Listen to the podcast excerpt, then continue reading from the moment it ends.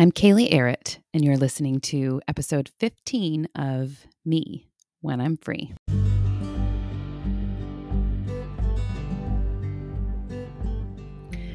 Who is this me when I'm free? And why does it even matter? This is the question that has spurred me on for years now.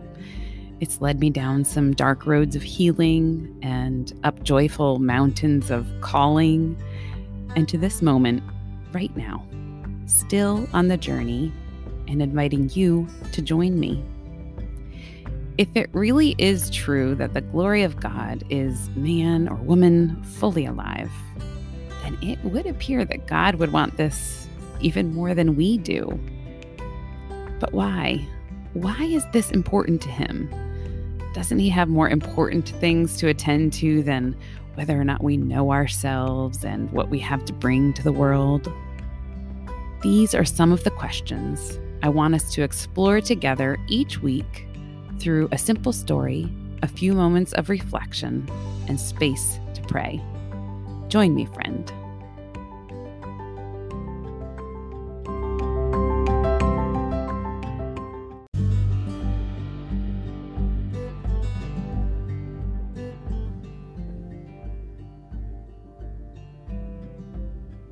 The experience of creating this podcast has both stretched and surprised me in the best of ways. When I launched it over four months ago now, I must admit that it was with a great deal of fear. While the idea had been simmering for several years, I never could have imagined the circumstances around the timing of its beginnings. We were in the thick of the pandemic.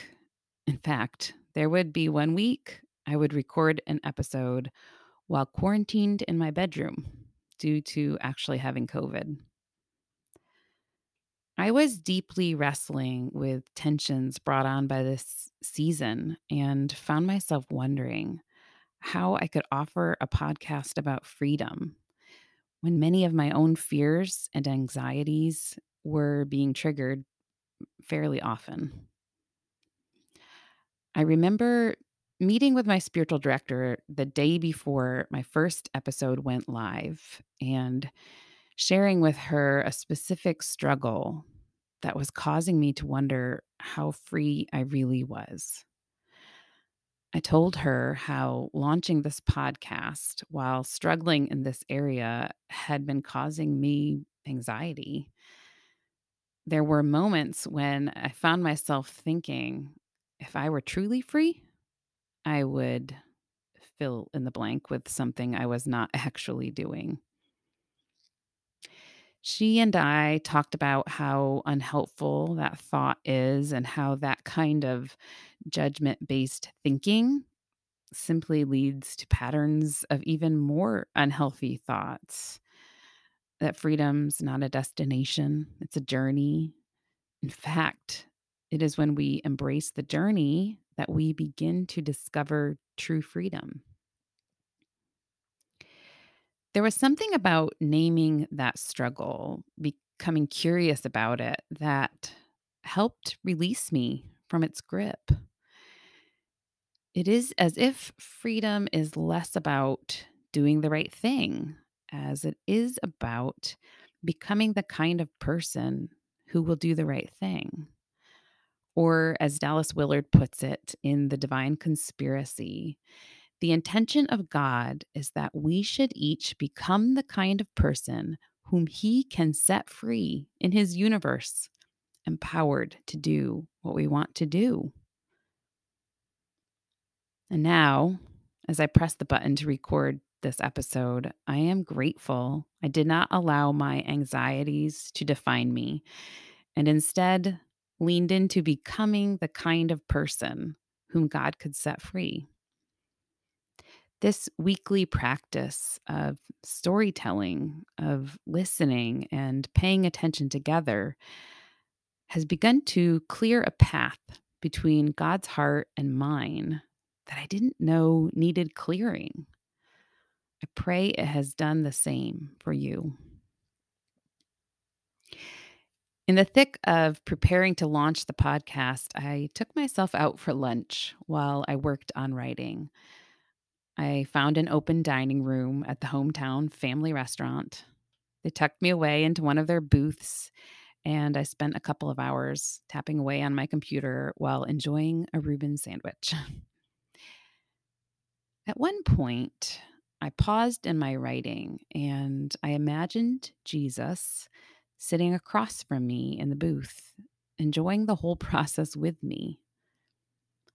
I stopped and asked quietly, Jesus, what do you want me to say in this podcast?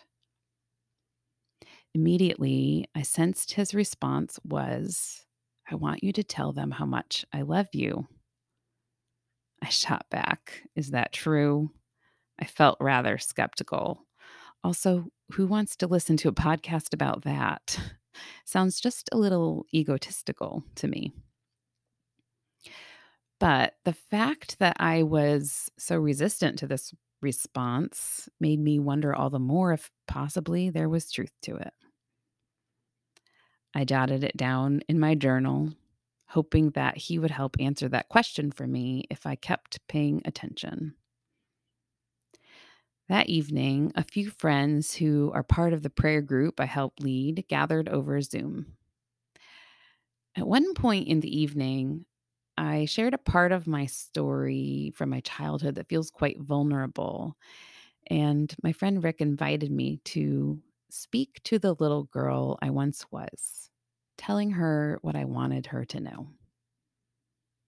So I did. I spoke to her of her value and her worth, knowing full well the journey that was ahead of her of questioning both. When I was done, one of the women in the group responded that while I was talking, she saw the image of the love sign in Philly and just had a deep sense of God's love for me and for that little girl. Tears sprang to my eyes. I told her about the question that had been stirring for me since lunch that day and how meaningful the timing of that image felt to me. Then another friend chimed in and said, Well, I have something to add.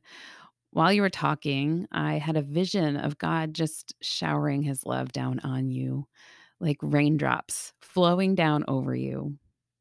And instantly, the other woman chimed in and said, And I kept hearing the song, Grace flows down and covers you. In an instant, I no longer was skeptical about what I sensed Jesus say to me that day in that little booth. It felt deeply true. I sat and soaked in Jesus' goodness in offering this answer to my question through the gift of others paying attention. Truthfully, I am not sure there is any better way to fully receive Jesus' love than through the eyes and ears and voice of those in community with us. As I continue with this podcast, it's time for me to clear something up, friend. You may have come here to listen to a podcast about how to live freely, never failing, always flourishing. And while I do hope you are learning some truths about those good longings in your heart, it's time for a spoiler alert. That kind of freedom is not what this podcast is about. I've tried that kind of freedom and it hasn't worked. Attempting to live free from failing is in itself a path toward failure. The kind of freedom this podcast is about is the freedom to receive God's love through a path of healing the parts of you that resist it. In turn, your freedom then becomes a wellspring of healing to those around you.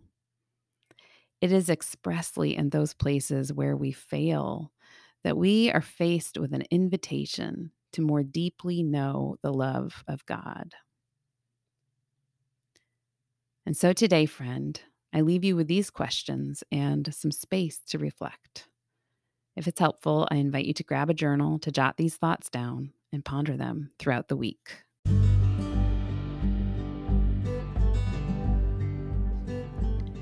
Question one If you were to finish this phrase, if I were truly free, I would, how would you fill in that blank? And then, could I invite you to practice curiosity rather than judgment around this struggle or sin area? Maybe even with a friend or a counselor or a spiritual director. And question two. And then, what would it be like to speak that same phrase, but instead to close your eyes and imagine yourself speaking it directly to Jesus? When you do, would you consider journaling your sense of Jesus' response to you? Can you imagine his eyes? Do you have a sense of his posture, of his gaze? Then would you take a moment to reflect with me and maybe even journal John 8, 9 through 11? I'm reading them from the NIV version. It's the story of the woman caught in adultery. Jesus has just invited those without sin to be the first to throw a stone. At this, those who heard began to go away, one at a time, the older ones first, until only Jesus was left, with the woman still standing there. Jesus straightened up and asked her, Woman, where are they? Has no one condemned you? No one, sir, she said. Then neither do I condemn you, Jesus declared. Go now and leave your life of sin. Let's pray. Dear Jesus, we long to live freely, but we often do not. We fail, we sin, we don't do the right thing. Would you help us become the kind of people that you can set free? Would you give us eyes to see your invitations to take the steps, to find the rhythms, to enter into the relationships and healing spaces that will clear the path between your heart and ours? It is in your strong name we pray.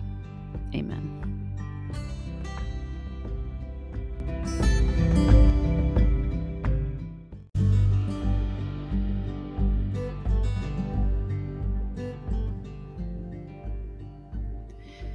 Thanks for listening to this episode of Me When I'm Free.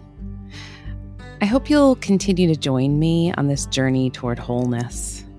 I'd love a traveling companion. My hope is that you'll see yourself in these stories that I share here, and if nothing else, you'll feel less alone. If you'd like to connect throughout the week, you can find me at Kaylee Arrett on Facebook and Instagram or at kayleearrett.com. And if you haven't yet, I'd love for you to subscribe to the podcast, and I'd be delighted if you left a review. Thanks for listening, friend. Let's meet back here next week.